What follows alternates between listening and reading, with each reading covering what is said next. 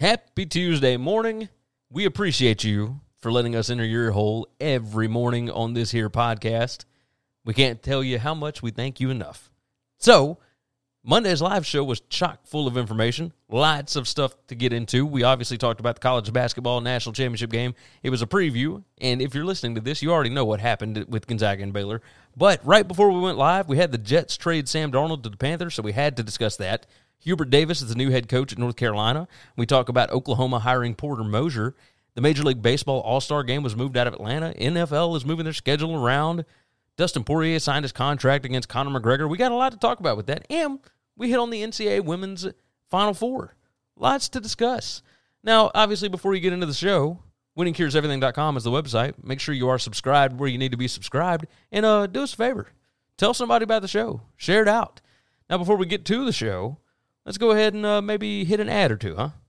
Support for this podcast and the following message come from Corient. Corient provides wealth management services centered around you. They focus on exceeding your expectations and simplifying your life. Corient has been helping high achievers just like you enjoy their lives more fully, preserve their wealth, and provide for the people, causes, and communities they care about. As one of the largest integrated fee only registered investment advisors in the U.S., Corient has deeply experienced teams in 23 strategic locations. Corient has extensive knowledge spanning the full spectrum of planning, investing, lending, and money management disciplines. Leverage Corient's exclusive network of experts to craft custom solutions designed to help you reach your financial goals, no matter how complex they may be. Real wealth requires real solutions. For more information, connect with a wealth advisor today at corient.com. That's C O R I E N T.com. Corient.com.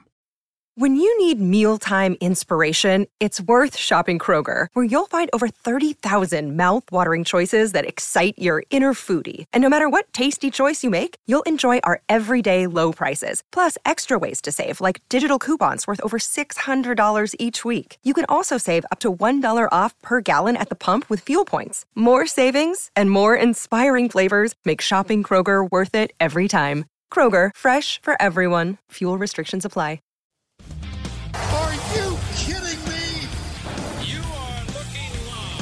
Winning cures everything. Now for your hosts, Gary and Chris.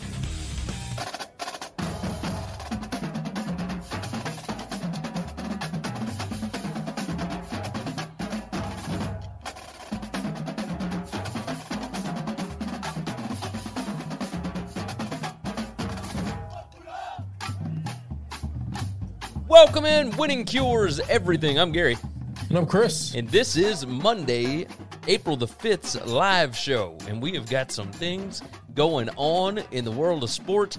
I was putting together a list, Chris, and then we have two things that broke really within the last 30 minutes that we're just going to have to discuss today. Uh, one, of course, Sam Darnold being traded, and of course, North Carolina hiring Hubert Davis. It looks like so. We uh, we have got some things to discuss. Of course, we're going to get into our picks for the national championship game this evening. Gonzaga against Baylor, uh, the Major League Baseball All Star game moving out of Atlanta. I wanted to make sure I had Chris on with me to discuss that.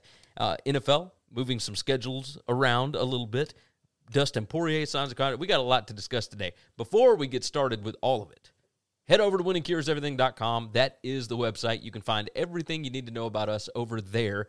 And uh, yeah, and if you want to jump in on the live show right now, which we do on Mondays and Wednesdays, make sure that you jump in on Periscope, Twitch, Facebook, and YouTube. You can find all of those over at winningcureseverything.com. Very simple to do. And uh, and yeah, we try and make it as easy as humanly possible on you. All of our shows, every appearance that we make, etc pops up right over there on the website. So make sure that you go and check out the site.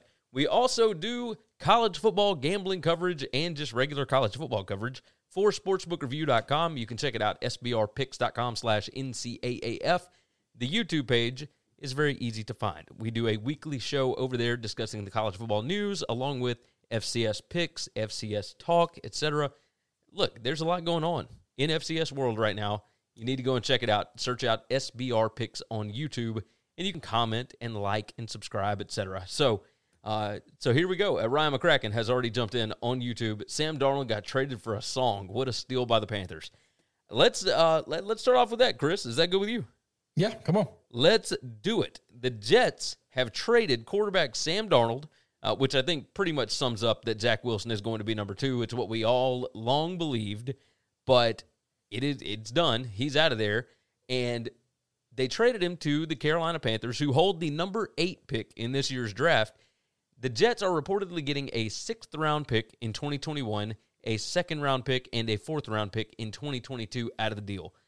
Basically, it's what you like to call a bag of chips, right? Yeah, it's nothing. It's nothing. It's a second round pick next year, and then uh, uh, you know a bunch of bites at an apple that's already had a lot of bites taken out of it. Yes, this is a great deal for the Panthers. I think they they were not going to be able to get Deshaun Watson, or, they didn't want him anymore. They were not going to Well, be able yeah, to get Russell that Wilson. Um, they weren't going to get a franchise guy. So then you go into it thinking, okay, we can try and draft, you know, Mac Jones or maybe Trey Lance will still be around or whatever. Or we can go get a guy that is more mature that we don't have to spend an eighth or a, a number eight pick on a first round pick, and we can still get a really good value in that number eight slot. And now we got a guy to come in and compete with Teddy Bridgewater. We got two quarterbacks that are talented Yeah. that we can maybe find something to do with them. Two I like first this. round guys that that have had sparks of of flashes of of, of genius genius and and sparks of uh of showing that they can be the guy, but have had a lot of issues and problems either maintaining that or whatever. It's it's really easy to give Sam Darnold a blanket just pass on his whole career so far with as inept the Jets have been. There is a world where Sam Darnold is as bad as advertised. Okay. That Yes. world realistically could be could exist. It's worth a second round pick to see if that's the case or not. Because one of these rookies could be just as big of a crapshoot as Sam Darnold. The difference is is there's a chance that you could you could get Sam Darnold in this deal and sign him to a contract for two or three years. It's pretty cheap and reasonable. And he didn't cost you that first round pick. And now you can use here's the deal. They weren't going to be able to trade up with the Falcons, okay, for the fourth pick to get the next quarterback. And if they did, they would be getting the fourth quarterback option, which there's a world in which that guy could be the best out of all of them, depending on who it is and how it all works out. But I just I think this is a better route. Now you can use that eighth round that eighth uh, overall pick on I think an assets that's going to be amazing because so many people are jumping up top for quarterbacks. Yes. Yes. I'm I agree. I I think that this was a genius move. Yes. Uh one that because we've seen it before, right? It has proven Ryan Tannehill with Adam Gase was not very good. He goes to a different organization, different offensive coordinator, and all of a sudden he's he's a franchise quarterback. He's not the best franchise quarterback, but obviously you can do things with him. They've made the playoffs with him 2 years in a row. They made a run last year with him at quarterback. Eh, He was he's a successful quarterback. That's Sure. what Ryan Tannehill is without Adam Gase. If you if you move and that's that's just at Miami. You had Gase and the Jets together, which is just a complete dumpster fire. Sam Darnold, if he moves out of there and you put him with an offensive mind like Joe Brady, who showed last year that even with not very much, he can come up with something, right? At Teddy Bridgewater and and Christian McCaffrey together, they were able to to pull as much potential out of that into into realism as humanly possible last year. I feel like that was a really No, well coached team. And that offense was good last year. That offense Yes. really wasn't a problem.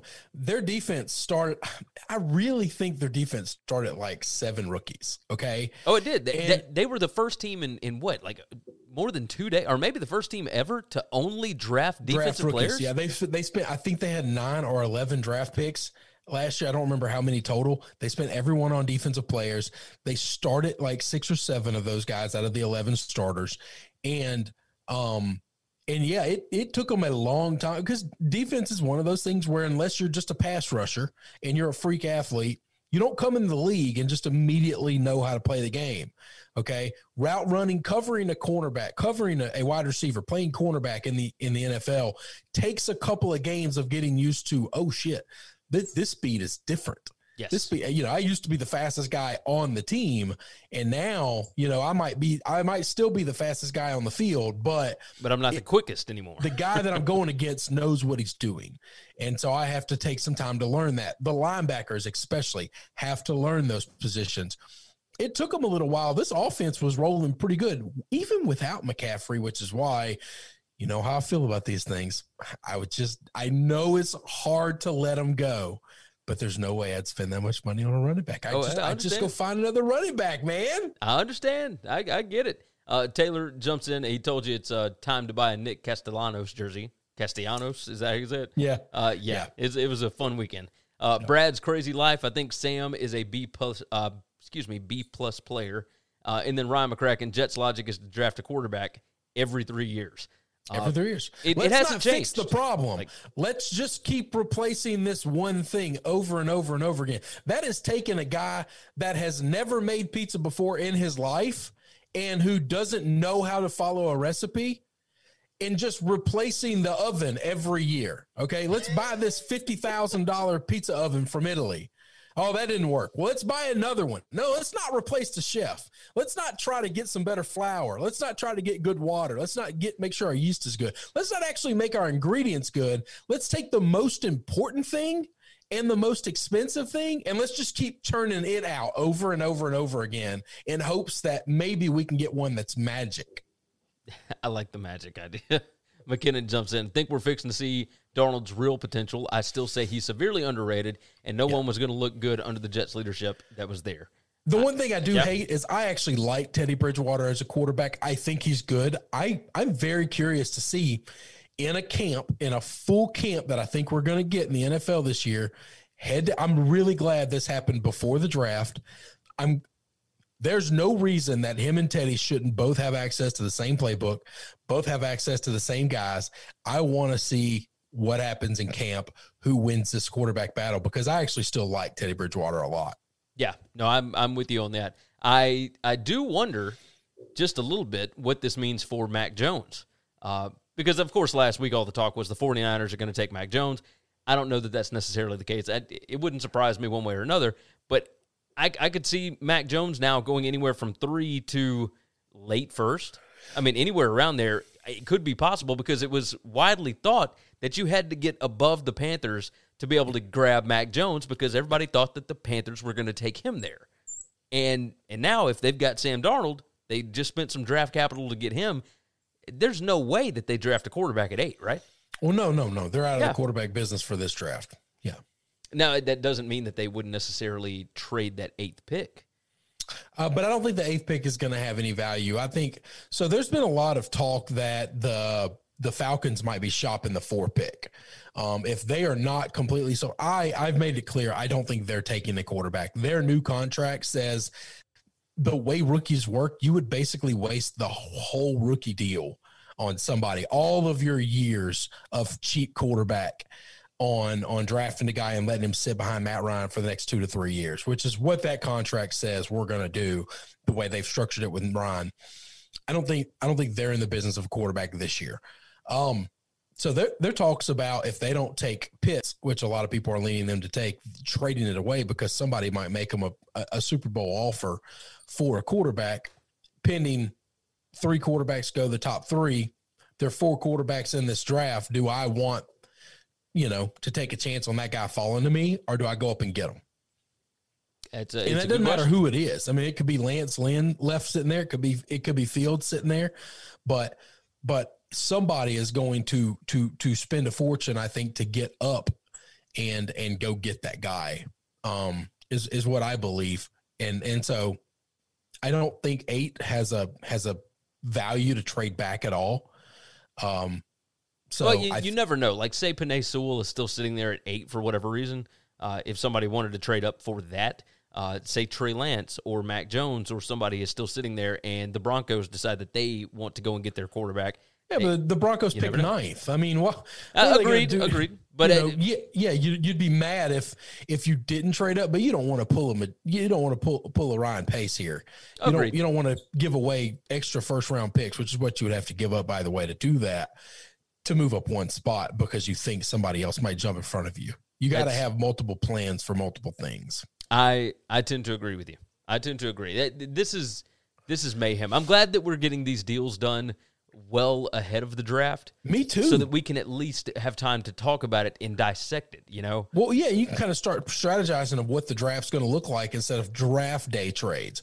Uh, here, here's the, here's the other thing that I that I think about too. I like. I mean, I've said this before. I like the idea of keeping the pick if you're eight, because you're not a team like the Bengals that have a ton of needs. Okay, you're not. I think because all of the, if we just drafted players based on their merit, just based on their ranking and not their position of who's the best athlete on the field, you you have. I think I think out of all the quarterbacks, as much as I like all these quarterbacks, outside of Trevor, none of them should be top ten players. I think there are nine other athletes in this draft that are more important to winning football games. They just don't play quarterback. Okay. Yeah. And so if you're around six, seven, eight, I think you're just getting dudes that should have never been there before fall to you. Okay. Yes, And I think that's valuable.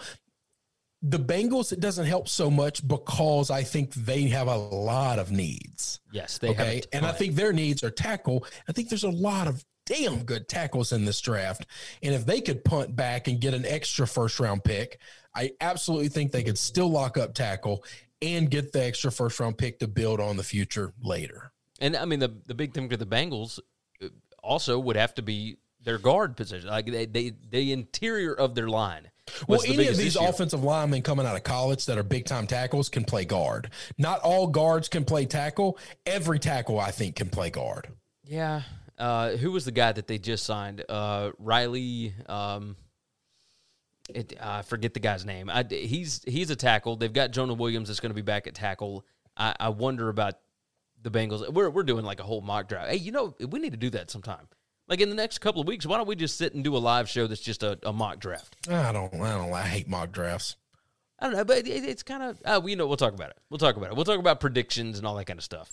Um, but yeah, we we've still got a ton of stuff to hit on. We've already spent 15 minutes on uh, on Sam Darnold. On one thing we didn't think we were going to hit on. yeah, no, right?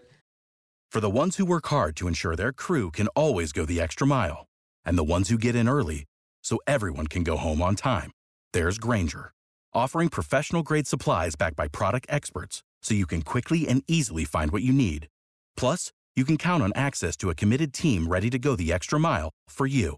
Call, clickgrainger.com, or just stop by. Grainger, for the ones who get it done. Um, let's talk about Gonzaga and Baylor this evening, the 2021 NCAA Tournament National Championship. So, first, before we discuss all that, I talked about my reaction to the Final Four with Gonzaga and UCLA and, and the dud that was Baylor and Houston. I would love to hear. Uh, Taylor said it's Riley Reiff. That's it. Um, anyway. I want to hear your reaction to Gonzaga UCLA. We we have not spoken, you know, on the phone. We've texted, but we haven't actually spoken since that game happened. I want to hear your reaction to it. Un- unbelievable game. I found myself first first 10 minutes of the game thinking, man, UCLA is they are doing what they want. Like Yes. they're, they're in this thing. After halftime, sent the text, dude, that's a great first half of basketball. And everybody's reaction was kind of unanimous. Yeah, but we think the second half is it's over, right? And like they won't be able to hang on. 10 minutes into the second half, I'm chiming in. We're still here. Here's the deal.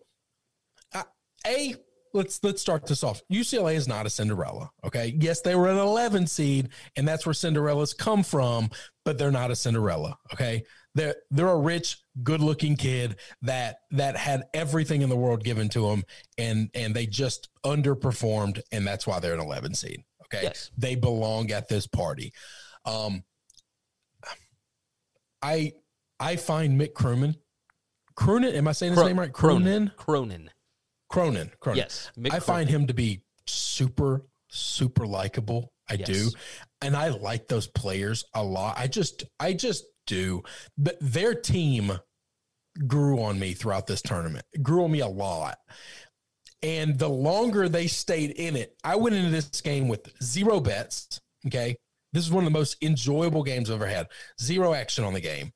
And zero care of who was going to win. I just didn't want a dud. I wanted a good game. And the longer the game went, I now I just I began f- just going to UCLA side, and all I kept thinking was now by the end of the game I'm cheering for UCLA, and now I'm actually gonna have heartbreak if UCLA doesn't win this thing. And when the shot goes in, my heart just kind of sunk. I was just like, oh my God, he just hit that shot. And I felt like my team had lost. And I got no dog in this fight. UCLA's not my team. I didn't bet on them. I didn't do anything. I just felt like oh, they fought so hard and they just gave it all they had.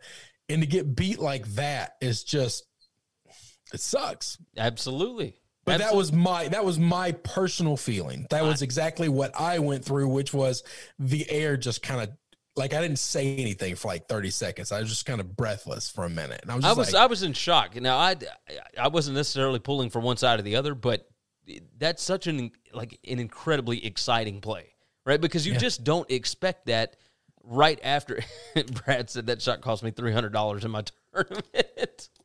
Look, I I was excited at the idea that we finally got a true buzzer beater in this tournament. We got a real deal, like Eh, game winning, exciting, incredible, and and we talked back and forth in our group chat about was this a top three all time game, Yeah. Eh, like all time NCAA tournament game. It might have been the best Final Four game ever, and because of the entertainment value, not because of the ending, but because nobody ever had a lead any bigger than what six. Yeah, I- uh, you didn't have one team go on that 10-0 run like we've had in all these games. Even some of these close games that we've had, great games that we had in the tournament. At, at some point in time, a team pulls away and then another team comes back. We, you just didn't have that. This was possession by possession in. I thought in order for UCLA to play this game tight, UCLA was going to have to make this a very low scoring game. They were going to have to slow it down, and they did not. They did not. If you would have told me both these teams were going to score in the 80s in regular regular uh, um, regulation, say that that's a good Yep. word, and and UCLA was not down by 10, I was going to be shocked. I just didn't think that that would. I, I didn't think that was possible. And when it's 81 81, I'm thinking, holy crap. And our boy John, John's, I mean, he's texting, he's like, we, we got a chance at overtime. And I'm thinking back in my mind, yeah, yeah. Like somebody would have to make a free throw, miss a free throw. At some point in time, the math just isn't going to work out and somebody's going to win by one or two. That's the way these things always work. And I was sure as shit hit one free throw, missed a free throw. We got overtime. And I was like, holy cow, man. I, I just, I couldn't believe it. I found myself the longer it went, just pulling for UCLA. I, I went into it without a dog in the fight. This is what's great about sports. Like, like this is this is Big Cat's argument for for Barstool all the time. I, feel bad for people who don't love sports because Yeah. they have no idea. Now, now you do get a bunch of gra- uh, garbage. Okay, you get you get all the other, you know, games that Gonzaga play where they beat the hell out of everybody. Yeah. You get all of the Baylor games where Baylor beat the hell out of everybody. You get a lot of shit that you've got to siphon through. But when you get a diamond, it is it is worth so much. It is the most joy that you could experience in a in a in a window of time that that's just that can't be manufactured. It, it's not artificial at all. It is real. It is raw, and there's no other form of entertainment that can give you that. Yes. And Taylor jumps in and said, you, you get all the Alabama football games. Uh, McKinnon said, definitely saw the difference in Baylor and everyone else because Houston had been beating everyone handily uh, during the tournament, and Baylor just beat their asses like they were still Team Six, and Houston was Bin Laden. Uh, I like I like that that Houston team. I, I'm a little partial because you know we we we like the coach there and and, and we like the story and stuff. But the problem is is I think they played nobody, and I Yeah. think Baylor went through a pretty good run of teams. Yeah, oh, And- Baylor played a really difficult schedule, and Houston had only played one ranked team all season. Yeah, Like if you look at the route that Baylor or that uh, that Houston took to get to the Final Four, they didn't play a single digit seed the entire time. They played Oregon No. State, they played um, uh, Syracuse. They play like that's two teams the that only team that played them in. really close at the end of the Rutgers. is Memphis. Oh, well, yeah. And Memphis didn't even make the tournament. And we saw that Memphis won the NIT, but like that's the best team they played all and like at the end of the year, like going into the tournament time, that's the caliber of basketball team that Houston is. Their record was just a lot better than Memphis, but when you get down to the nuts and bolts of it, that's what they were. Yeah. And sometimes it just like it, there's And no the bracket fault. just falls that way. Yeah. And you don't, hey, listen, I'm not giving any of those wins back if I'm Houston. I'm not apologizing for having to beat Syracuse and Rutgers and these other teams. No. That's it. Taylor said, "I'm so glad Gonzaga Baylor was uh, canceled in December." Yes, it would have taken Yeah, some of the shine I off of too. this. I was pissed that we didn't get that game. I was pissed because that was one of the few regular season games where I didn't have an interest in that I would have tuned in for. And and I'm glad I didn't. I'm glad Yes. we didn't get it. Absolutely. Um, interesting tweet from Shot Quality. Uh, everybody that listens to the show knows I've brought it up multiple times throughout the season. Um, it's a concerning stat for Baylor in this game. Baylor beat Houston by 19. They were only expected to beat them by three based on the quality of shots throughout the game. Conversely, Gonzaga beat UCLA by only three, but based on the quality of shots, they were expected to win by 22. Now, sometimes teams just get hot. UCLA was hot. They hit Well, shots that they were not supposed to hit U, UCLA shot what, like 65%? Uh, from from two point. Yeah, that was That's insane. Fifteen percent better than they do or than they Oh, did yeah. for the regular season. That's like, that's dudes stepping up and being just studs, The- saying I'm going to take Riley, this game over. Cody Riley, the uh, the power forward or center, I guess he was playing the five for him. Yeah. he hit like six long range jumpers that he has not hit all year. Had Like- hit all year. Missed a couple free throws that were big, but but give him that little fadeaway shot at, uh, on the baseline. Holy crap, he was daggered all day. But on top of that, if you look at how UCLA got there, it, it see that's what that's what made them not as likable to me. Like they were super likable in this spot, UCLA was because they were making shots that they weren't supposed to make. Like they was a team that had just gotten hot, but they had not really been hot for the entire NCAA tournament up to this point. The reason they were winning games was based a lot on the fact that other teams were missing shots, and it wasn't. It wasn't missing shots because UCLA was defending them well. It I was disagree with that. It was missing I think, free I throws. think it was because was- UCLA was defending well. I think UCLA puts pressure on you defensively that you're not used to, and throughout the course of the game, even if you catch an open shot, you're so used to the pressure being all over you, you feel that pressure even when it's not there. So I guess that, that would be I think, your I think Alabama for shooting 40 something percent from the free throw line had a lot to do with the fact that they were just gassed because they run them constantly on defense. When they're on offense, every offensive set was everything they had, and 90% of them they just had to settle for a three. So so how about get a get a play in? so I guess would it be the same thing for Michigan and for uh, BYU? Yeah, I, I don't think it's. I don't think it's like I don't think it's a statistical anomaly that every team they played missed a ton of open shots.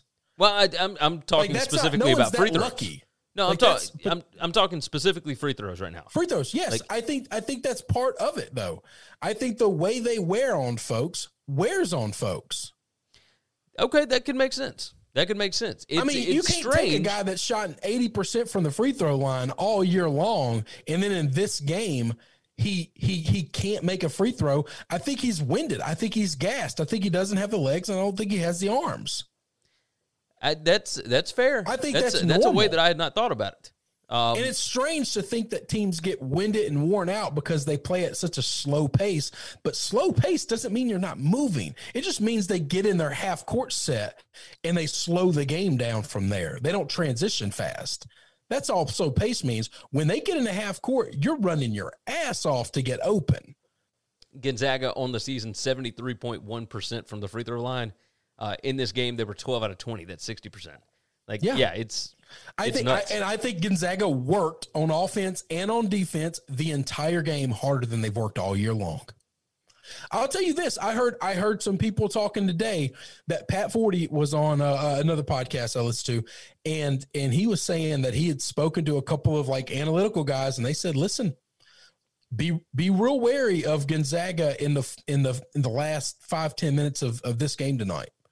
because Baylor got to got to sit and rest and kick their feet up when they were beating the shit out of uh, you know you know Houston and Arkansas in the last couple of games and Gonzaga Gonzaga two nights ago did not Yeah, and now Gonzaga has gotten to rest all season long.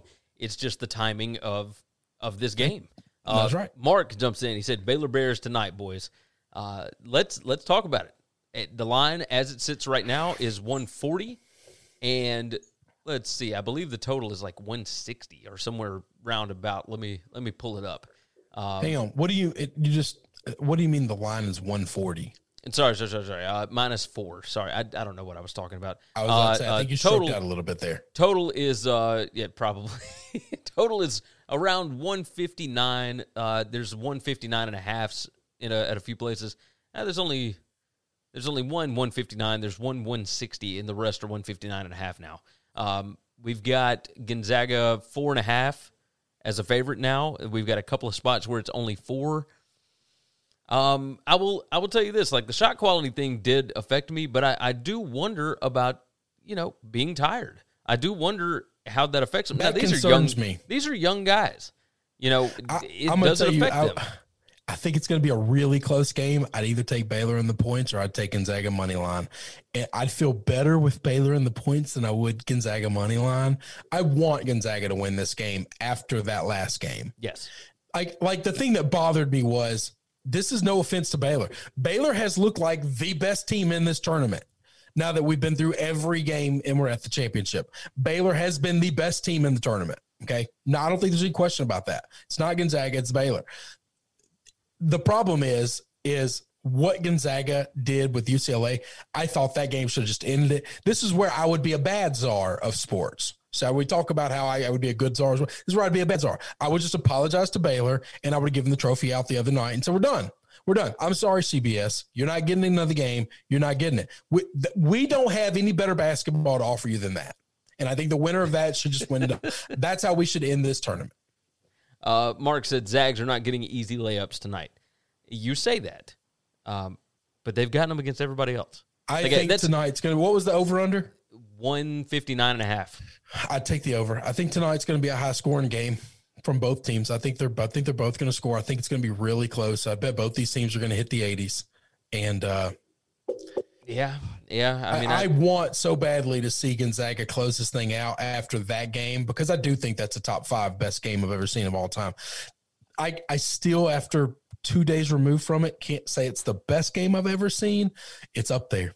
Oh, it was there, it was the most enjoyable that I've seen all season. Yeah, Uh, now all time, who knows? Oh no, But- this season's not. It's not close, and I don't even watch a lot of basketball, but it's not close. the so so getting back to this spread i i would have to say so i, I look at it this way because it, it's very easy to have recency bias and oh baylor's kind of walked through everybody and da da da da but I, I i still look at it like this ucla played the most perfect game that you could possibly play against gonzaga and still lost still lost the game Gonzaga was tested for the first time all season.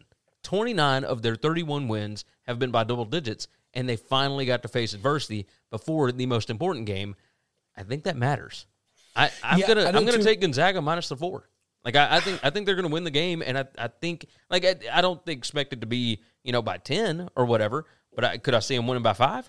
Yes, 100. percent I think Gonzaga is the better team, and and I I expect them to uh I expect them to win here. I can see that. I'm going to tell you this is the truth. This is the truth. I, I, I'm giving you a pick. I told you what I would I would do. Yeah. I don't I don't think I care enough. I'm I'm just not going to play it because I want I want tonight to end up like UCLA last night, last week, or two nights ago, Saturday. I I just want to watch a good game, and I just want I don't want to I don't want any letdown because oh it didn't go my way. Because I really do think tonight has a chance to be UCLA that. Now the chances of us getting two games like that are zero. By the way, just not realistic at all But it can still be special. but but I didn't think UCLA would happen, and I always thought this game, if we get this matchup, we're going to get one of the best basketball games of all time. I just kind of predicted that. I I want to see can we do it, Yeah. Uh, Mark said and I don't really want to care about any any any action. I just want to enjoy basketball for a minute. Mark said Baylor just started to get their groove back. Best they shot the whole, or sorry, best the uh, Best they, Best they shot, shot the the whole, whole tournament. against Houston. Yeah, absolutely. I mean, it's it's what I just brought up. Uh, and Houston's a really good you know, defensive team. Baylor, based on the shots that they took, was only expected to beat Houston by three, based on the shots that they took, and they were able to hit shots that they have not been able to hit, uh, or that they were not expected to hit. We'll just say that. Um, You know, I mean, it is what it is. Let's uh, let's move off of that. Let's let's stay in the college basketball realm, but let's talk about the new North Carolina head basketball coach. Looks like it's going to be Hubert Davis. Uh, we we kind of talked about this a little bit last week when when Roy retired, uh, or at least I did on on the solo show on on Thursday when I ran out of time and had to do a 15 minute show. Um, but it, it seemed like that was the obvious choice, right? Because it, this is another one of those spots. It'll it'll probably happen when Nick Saban retires from Alabama. It it has happened before. It'll happen at Duke. It'll happen at many many places. When the legend retires at a really good spot, it happened when Dean Smith left. Right, Bill Guthridge ended up taking over. You don't get a superstar to come in right after the legend. It just doesn't happen. Nobody wants to follow in those footsteps. And Hubert Davis was on staff for the last eight years under Roy Williams. He left a cush job at ESPN to come back and be an assistant coach here. He went to school at North Carolina. He was the head guy under Roy Williams. He knows think, how the I system's the- run. I think these the reason these things happen is because the guy leaving, because they leave on good terms and the way it's happening. I think they're leaving. They get to they kind of get to handpick their predecessor. Now, I, I, I will say this: Bubba Cunningham, the AD at North Carolina, did reach out, and, and he kind of swung for the fences with with a few things. I mean, he reached out for Jay Wright and whatever. else. He even said, like, I reached out. There's the big names don't want to leave where they are, and who would blame them? I mean, they've built up their own system, their own program where they are. Why would you leave just to go to North Carolina to try and rebuild following a legend? Um, but I, I do think yes, there is something to be said for that because I, I mean, would we really believe that Roy Williams had nothing to do with who the next coach is in North Carolina? I, I don't buy that. So I didn't get to talk about it because I wasn't on the show Friday or my, um, Right, Thursday, show, this Thursday, morning yeah. show. Um, I every year we've done a tournament bracket. Every year, Michigan or North Carolina have been in it. I, I don't really look at the bracket. I don't look at anything. I basically just write them into the final four. Not Michigan, Michigan State. Yeah. There are two coaches. There are two coaches in college basketball that I don't. I don't have any ties to these schools. I'm not a North Carolina fan. I'm not a Michigan State fan. I don't. I have any connections to them. I I have loved. I have. I follow coaches, and I've loved these those two men, and I have followed them kind of religiously, and it's paid off really well over. I don't know, the last decade, decade and a half Yeah, of of watching college basketball and and supporting the sport and and and betting on it and following it um and cheering for it. I don't know that there's a single coach that's ever had more fun winning than Roy Williams. At him dancing in the locker room, it, it will will always live in my mind. That is how He's I'm going to remember him forever. That's that yes, absolutely. Absolutely. And and I liked the way that he won is is he didn't sell his soul to complete one and dones. Every year he would have one or two freshmen that were big time, but he always had second, third year guys, a couple of seniors on the team. D- Duke, North Carolina, or Kentucky, they they sold their souls. And they said Kansas, they they sold their souls. And they we're just one and done, and we'll start five freshmen every year. And that's just what we're gonna do. We might have a sophomore on the team. That's that's the list. They've realized that's the way to go basketball. And and it's listen, they've done well. They've all done well. Roy is is one of the few outside of Villanova that that has been able to win consistently without completely selling your soul to the one and done.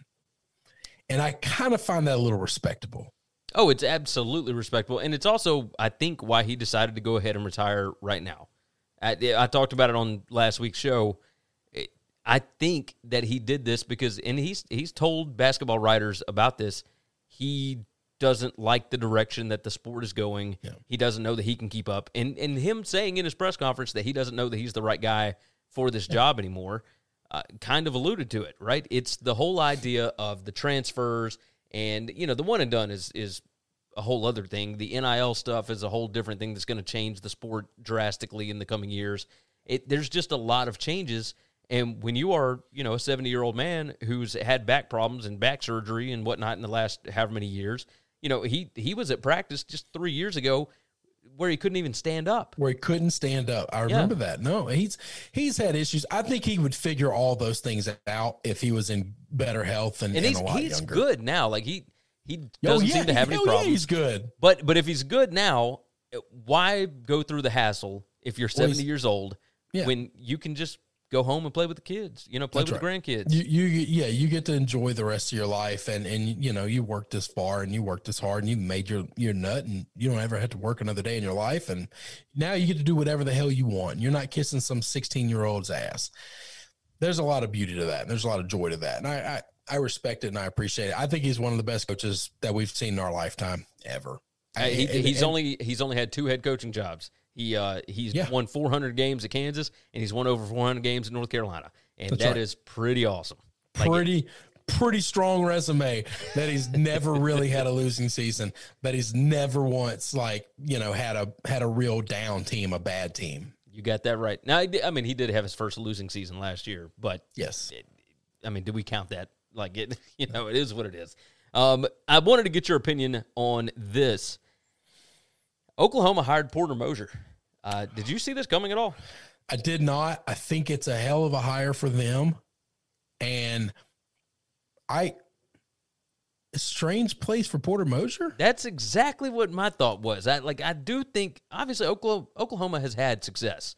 Jeff Capel was good there. Uh, Lon Kruger obviously really good there. Like Oklahoma is known somewhat as a basketball brand, but I just wonder. Like I, I, I just I feel his man in I he, I just feel like he belongs in the Big Ten.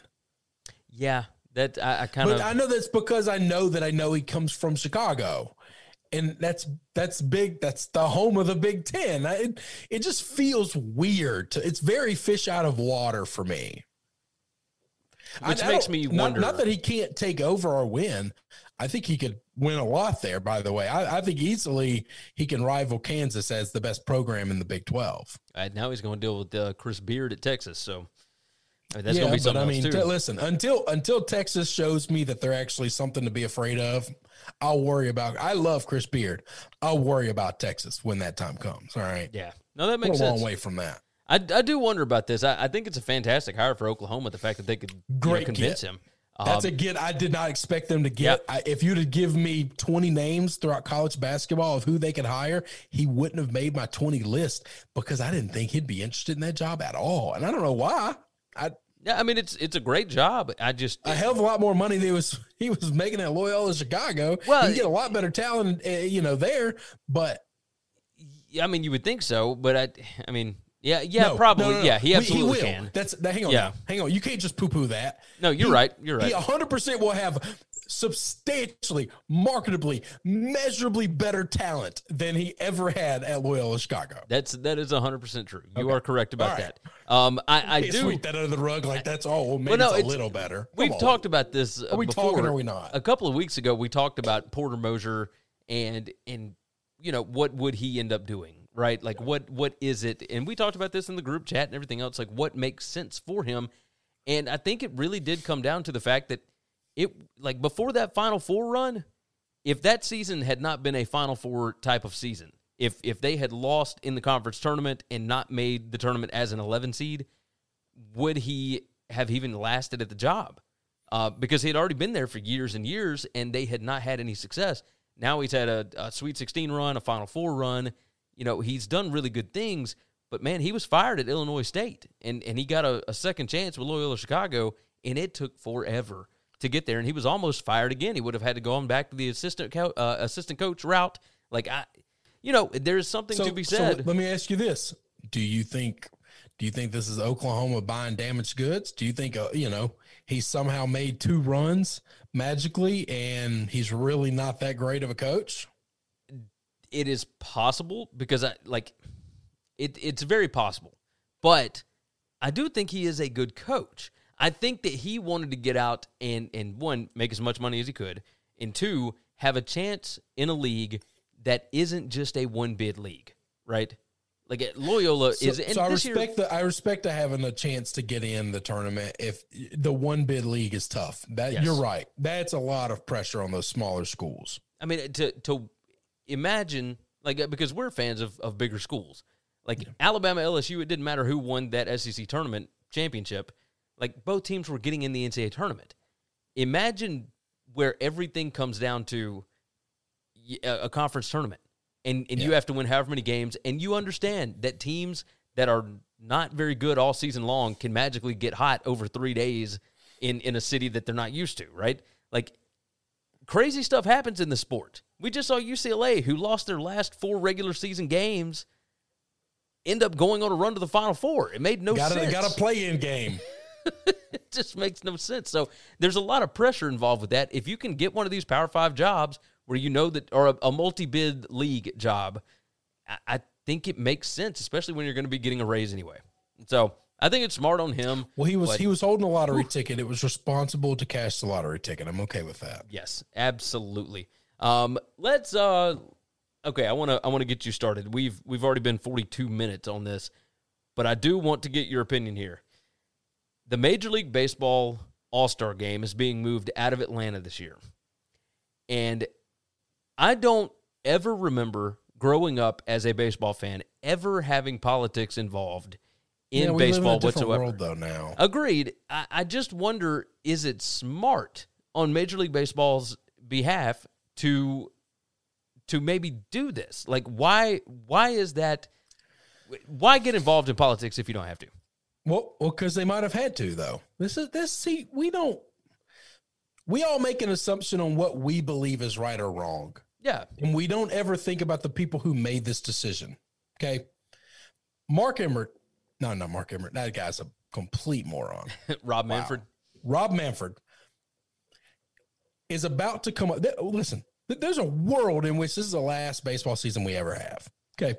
Every time there's a new PA agreement in the offseason, there's a really good chance that it just doesn't work out because there is no union as strong as the Major League Baseball union. There's just not one in the world that I know of. Okay.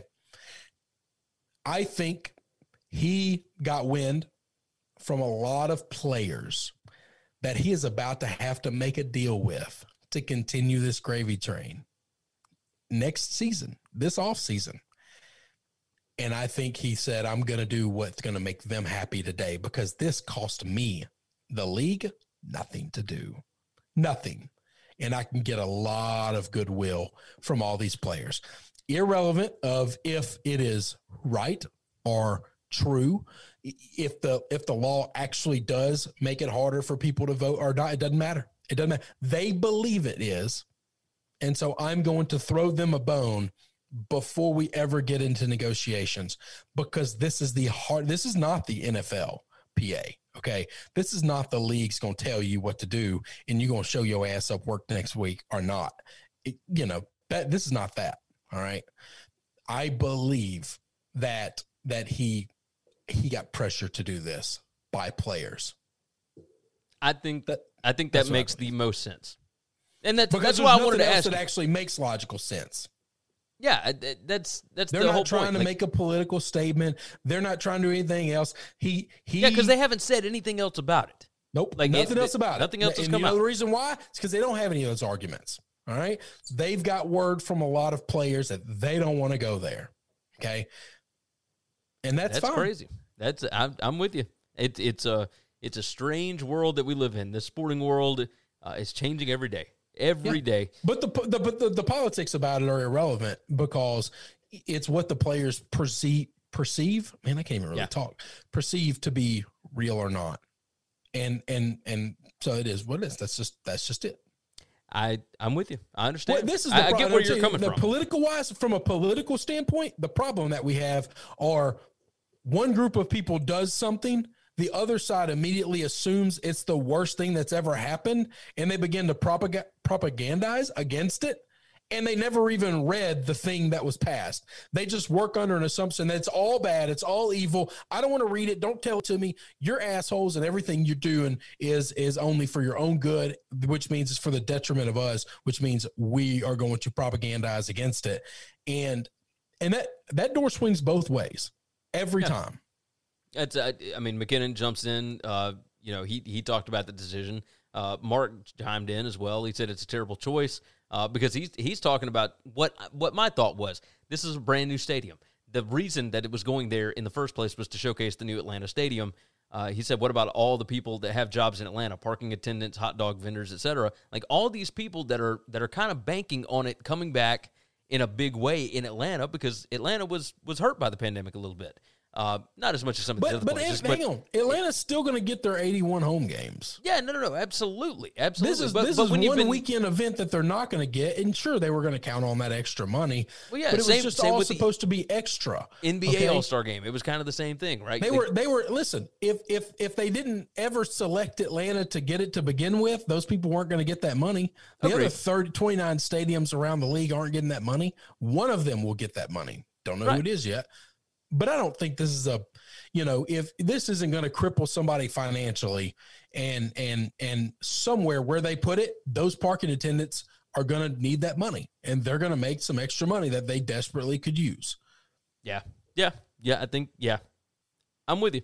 It's why I even brought it up to you. It's it's. I wanted to know what you thought because I'm I'm a little confused myself. Honestly, My, my my thought is is I this is this is a league that has a very difficult time making a deal with their players union. And I think word got back to to them that they're not happy going to Atlanta. And and and and I'm going to bet this gets used as a bargaining chip come eh, because because all they get to say is look at the good faith that we showed as an organization. You cried out for something for for a social justice cause that you saw was important, and we immediately reacted and responded. You know that we have your backs. And That's I think. I think that goes a long way into players. And then you're in a billion dollar business. If I can give you something that costs me nothing and I get to make a lot of money, then I'll give you the thing that's free. That makes sense. It, it's good faith, showing good faith. All right, let's move off of that and let's talk about it just right quick. We don't have to spend long on it. Uh, NFL is moving their Monday Night Football opening doubleheader. You know, and, and this has been a thing for a while. You start out with an early game around 6 p.m. Central Time, whatever time. Um, you get that game to tip off early or to kick off early, and then you've got your West Coast game that'll tip or uh, kick off super late that night on Monday night.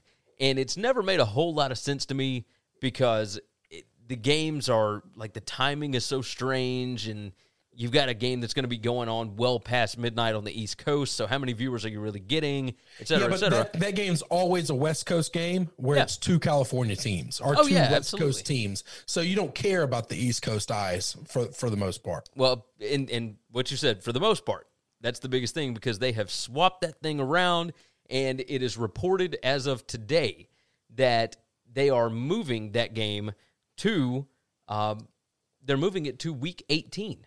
They are moving the doubleheader to Saturday, January the 8th, and they are going to set it up to where it is uh, teams that are in playoff contention at the end of the season. That is going to be their Saturday doubleheader and I kind of like the idea.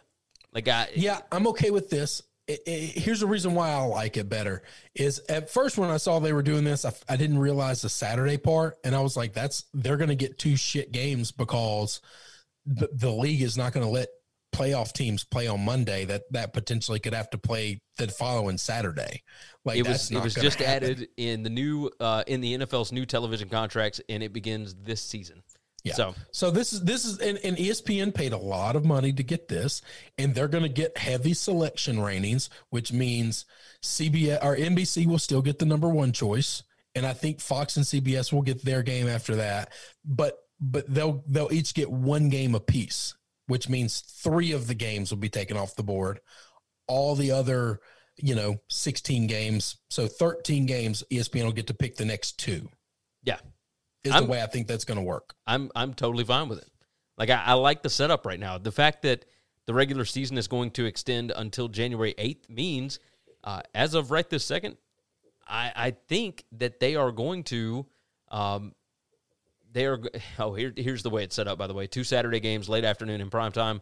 13 games in the early and late Sunday afternoon window, and then one Sunday night football game, which will feature the top flexed game of the weekend. Um, the Saturday doubleheader games will be flexed, so fans won't know until December which teams will be playing on that weekend.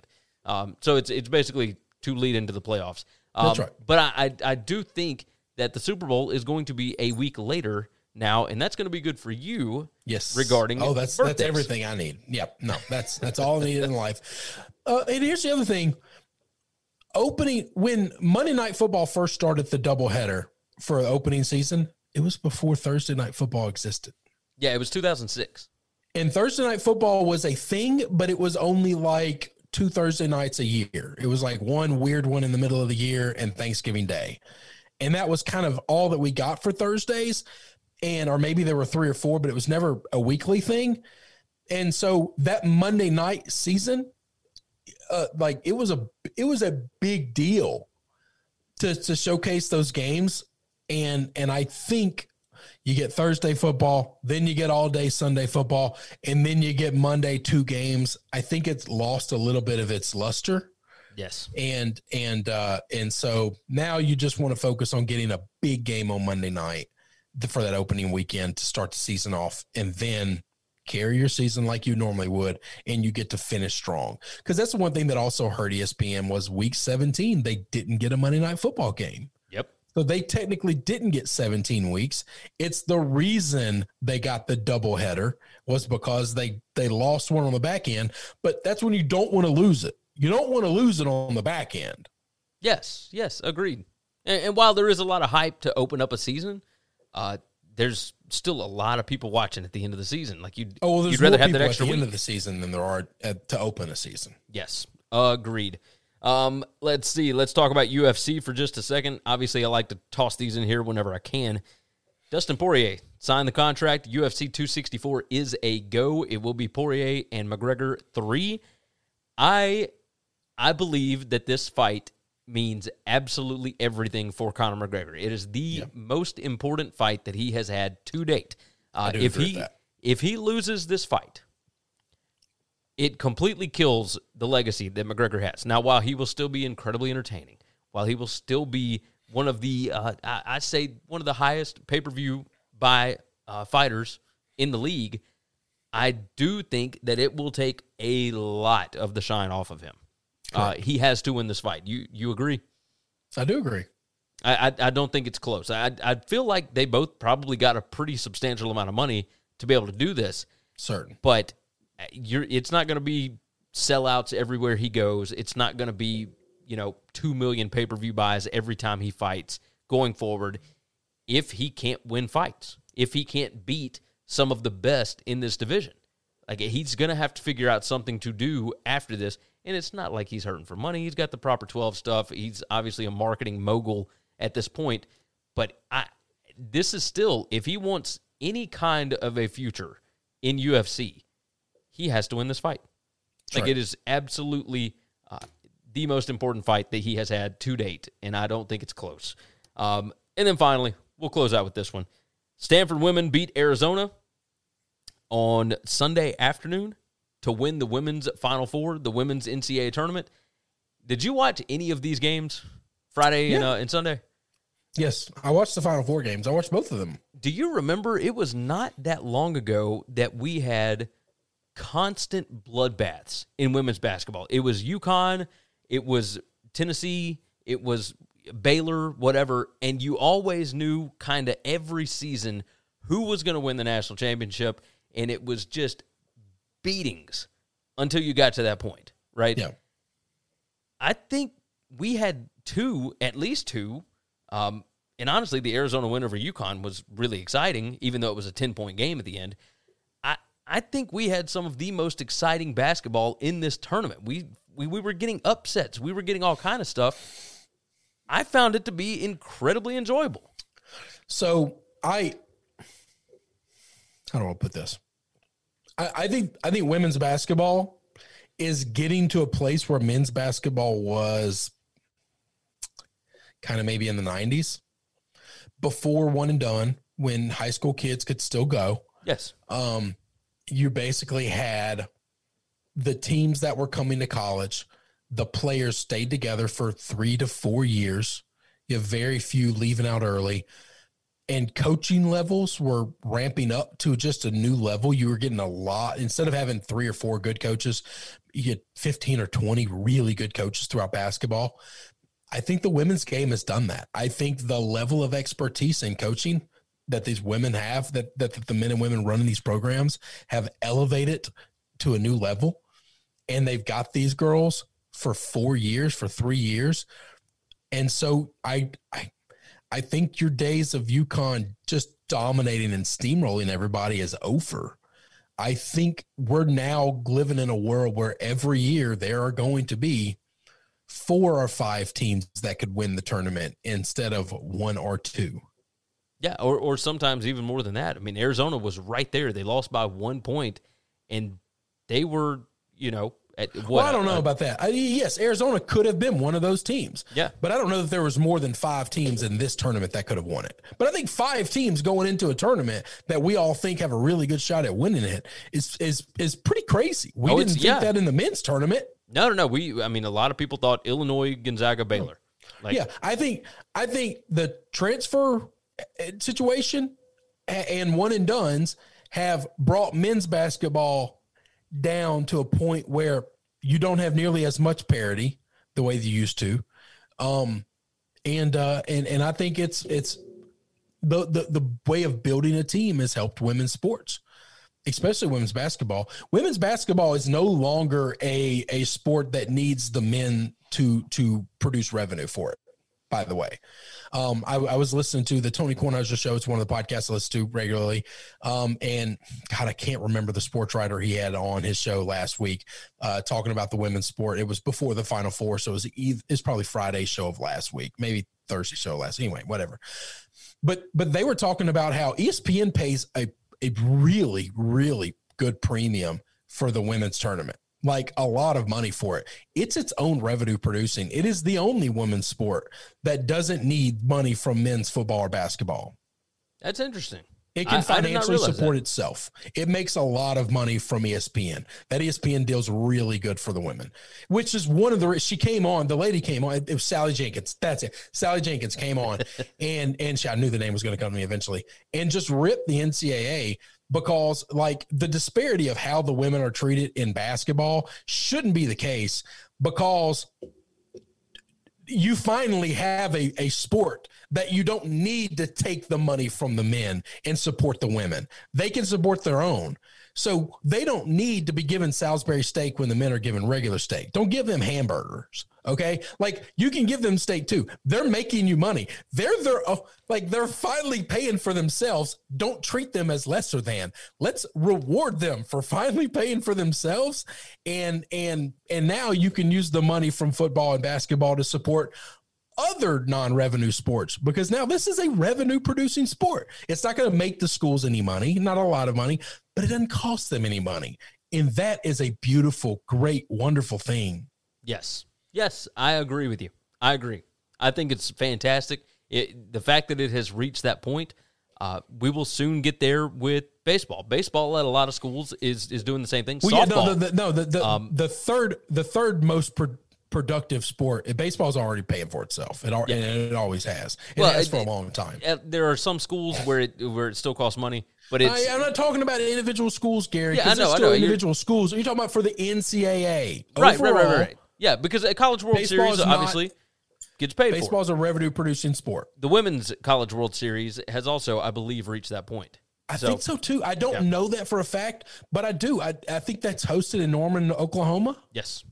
Oklahoma, uh, uh, yeah, Oklahoma State, or I mean, don't anyway, it's hosted in Norman, and I think I think ESPN picks that product up. I think they do really well. Yes, yes, absolutely. The the popularity of those two sports, ba- men's baseball and That- women's I'm softball, telling you, those are those are good things. If we can ever get soccer to catch on in our country, I do think college soccer has a chance to carry its own weight because a it's not a really expensive sport to produce, and you can sell TV rights for it because people who like soccer really really like soccer. Hey, the uh, the softball uh, World Series apparently Mm-hmm. at the USA Softball Hall of Fame Stadium in Oklahoma City, Oklahoma. Oh, it's on Oklahoma City. I, okay, I knew it was in Oklahoma. I don't know why. I think I guess Norman would have been un, unacceptable. You can't let a school host it. Um, the College World Series is in Omaha, Nebraska. So Well, I knew that. yeah, Oklahoma City is uh No. is the other one. So Okay. No, yep. So I know no. where Omaha is. My dream is to go there one day. Your dream is to go to Omaha, Nebraska. Yes. Why? What? How For the College Baseball World Series. Oh, oh. I want to go there oh. on like a random Tuesday to see some shitty comic at some bullshit nightclub. I was that was making no sense to me. This is a guy that doesn't care about college baseball. So one day Alabama's going to get really good at baseball, and I want to make certain Uh. that you remember this day and you don't give a shit about it. Okay? Well, that'll be perfectly fine. Like I, I used to care about them. Uh, They made the World Series before. I used to care, uh, but now it's just not. You know, And why not? Because they're not any good. no, it's. Uh, No, I, I just don't. like that sounds like what it is. I think we got affirmation from everybody that I needed. Okay. no, no, no. I, I, I God, care. we, I, I wish just we don't had a producer that could produce this show. I would clip this segment right here and just make it clear that if if Alabama ever started sucking at football, Gary would stop caring. Oh, that is hundred percent not true. They're And you going to know become it's a not true. basketball school. You have you have seen me care about a really awful football team for a long time. Yeah, So- but no, no, no, not for a long time. Not for a long time. Yes. Okay. Not for a long time. what for the were the two thousands and the early two thousand was that or the mid nineties through the the mid two thousands? Not a long time. You're talking about like not- eight years? I mean, I'm talking like like a decade at least. No. Anyway, anyway, a, a, a team that has won a shitload of championships and they go through a deck 10 years of losing and then they win a bunch of other championships. Yeah, don't give me this one pocket of time that's like six inches big in the real world of, of time and say, oh, I cared then. I still cared. Well, in in my formative years, they were awful, and I still cared, and I will continue to do so. So- In your early years, they were great. And in your latter years, they've been great, right? no, no, they were awful in my early years. No, So- they weren't. Gene Stallings was never awful. And Gene Stallings was uh no, he was never awful. He was, he and was that was your early years, by the way. yeah. That was he was hired in ninety. I was seven years old. Yes, So. that was your early years. You don't remember a whole lot before then. No, not a- not a ton. I remember some. I remember going to watch Gary Hollingsworth against Ole Miss in Jackson Memorial Coliseum down in Jackson, Mississippi. So, anyway, let's uh, we we've been going for over an hour. Let's get out of here. We got some things to do tonight. We got a national championship game to watch. We we got a lot to I'm- discuss. I'm, I'm really excited about this national Oh, yeah. championship game. I'm I'm a little dis. If it doesn't, here's the problem. Now my expectations are here. That's the problem. Is I went into Saturday with no expectations, Gary. I know. I thought both of them were going to be blowouts. I just want a close game. and now you've got the preseason number one one. of the best games I've ever seen in my life, and now I'm expecting the same thing tonight. And if it's anything other than that, I'm going to be disappointed. Well, here is hoping that it provides everything that we want between a number one and number two team. I know sometimes it doesn't always meet those expectations, but I expect a good ball game. And Are I you going to be disappointed if, if Baylor wins? Will you feel like there's a little air let out of this season? No, no, because I, I I enjoyed watching Baylor play all year. I, have love to. the I fact have- that I have to. it- th- these are two teams that have never won a national championship. I'm going to think it's I, I do. I do like that too. So let me ask you the the question. Here's the other question: If Gonzaga wins, any asterisk at all by the perfect season being a- Absolutely a, not. COVID a, a COVID season where Abs- they really didn't have to go on the road and play a bunch of teams like they normally would have. Absolutely not. Okay. 32 and 0 is 32 Because and in a 0. reg, because in a regular year they would have played a lot of big boys in the non-conference. They played a lot of big boys in the non-conference this year. Yeah, they got to, and they're very select big boys though. Very select big boys. What are you talking? West Virginia. Iowa, Virginia, uh, Kansas. not. like, listen, West Virginia is not a big. I, no one loves Huggy Bear. No one loves Huggy Bear like I love Huggy Bear. Come on, they they just they weren't they weren't. All right, come on. and, and and and a Final Four run like this, going through USC, UCLA. Oh no, I, I uh, definitely think Baylor, they had a like- much harder run, which I was shocked at than Baylor ever had. the gauntlet they went through was a real gauntlet. It it was really Yeah, it was really it was tough. It was tough. They they had tough teams that they had to play, and they beat them all. They beat Yes. them all. If no, they, you're right. Okay, if they All right, I'm finish 32 just- and I'm 0, just asking. I'm ain't, just ain't no asterisk for me. Now other people might say that, but uh, but I already know that if they lose tonight, that will be immediately the go to for a lot of the the news media. Right? Ah, Gonzaga, WCC, you know, you knew they couldn't win the big one. They always choke. It is what it is. Da, da, da. I don't know that. I don't, Like- don't know, man. I think after that, see, that's a if that's what happens, all those sports writers need to be instantly fired because they're just running up takes from five years ago, and you're just regurgitating the same thing, and you're not using your brain. You're not coming up with new content. You're not thinking about things at all. That UCLA game shows that that's not this team. Yeah. Yeah. That's I not agree. this team. And if that's your take, if they lose this game, which they're perfectly capable of losing this game because Baylor is that good of a basketball team, Yes. they lose this game, and you're going to say, "Oh, wow, well, this is their that conference, and that you know they're never going to be good enough." Whatever. That's a terrible take. That's a t- that, that's a bad take, and you need to lose your job for that. You need to stop being able to talk about sports on the radio because you've gotten lazy. You're just regurgitating shit that you said five, six years ago, and we don't need somebody to do that. I hope that I'm wrong. I hope that we don't see it.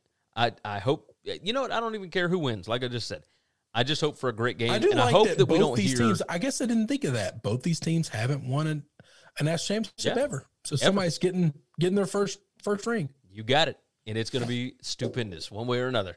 One way or another. All right, let's go ahead and dive out of here. You guys have been fantastic. WinningCuresEverything.com, SBRPicks.com slash NCAAF. We will be back. Chris is going to have his solo show on Tuesday evening leading into the Wednesday morning podcast. So make sure that you check that out as well. And you can also go back and listen to what I said about the Final Four and everything else. The Tom Brady rookie card uh, uh, record from yesterday, Aaron Rodgers hosting Jeopardy. I talked about that on yesterday's show. So you can grab that in the podcast feed already.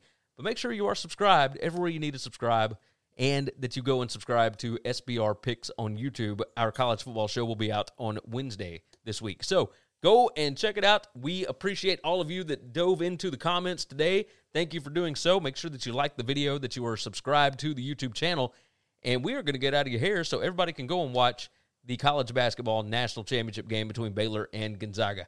Thank you so much. Share the show, and let's just go ahead and say it. Uh, take care of yourself, take care of each other, and hopefully all of your tickets cash. Thanks for checking out Winning Cures Everything. If you want to keep up with us, hit subscribe on YouTube or your favorite podcast app. Visit the website at winningcureseverything.com, or you can like us on Facebook or follow us at Winning Cures, at Gary WCE, or at Chris B. Giannini on Twitter. Share out the show, leave a nice review, and make sure to comment and tweet at us. Support for this podcast and the following message come from Corient. Corient provides wealth management services centered around you. They focus on exceeding your expectations and simplifying your life. Corient has been helping high achievers just like you enjoy their lives more fully, preserve their wealth, and provide for the people, causes, and communities they care about. As one of the largest integrated fee only registered investment advisors in the U.S., Corient has deeply experienced teams in 23 strategic locations. Corient has extensive knowledge spanning the full spectrum of planning, investing, lending, and money management disciplines. Leverage Corient's exclusive network of experts to craft custom solutions designed to help you reach your financial goals, no matter how complex they may be. Real wealth requires real solutions. For more information, connect with a wealth advisor today at corient.com. That's C O R I E N T.com. Corient.com. For the ones who work hard to ensure their crew can always go the extra mile, and the ones who get in early so everyone can go home on time, there's Grainger, offering professional grade supplies backed by product experts so you can quickly and easily find what you need. Plus, you can count on access to a committed team ready to go the extra mile for you. Call, clickgrainger.com, or just stop by. Grainger, for the ones who get it done.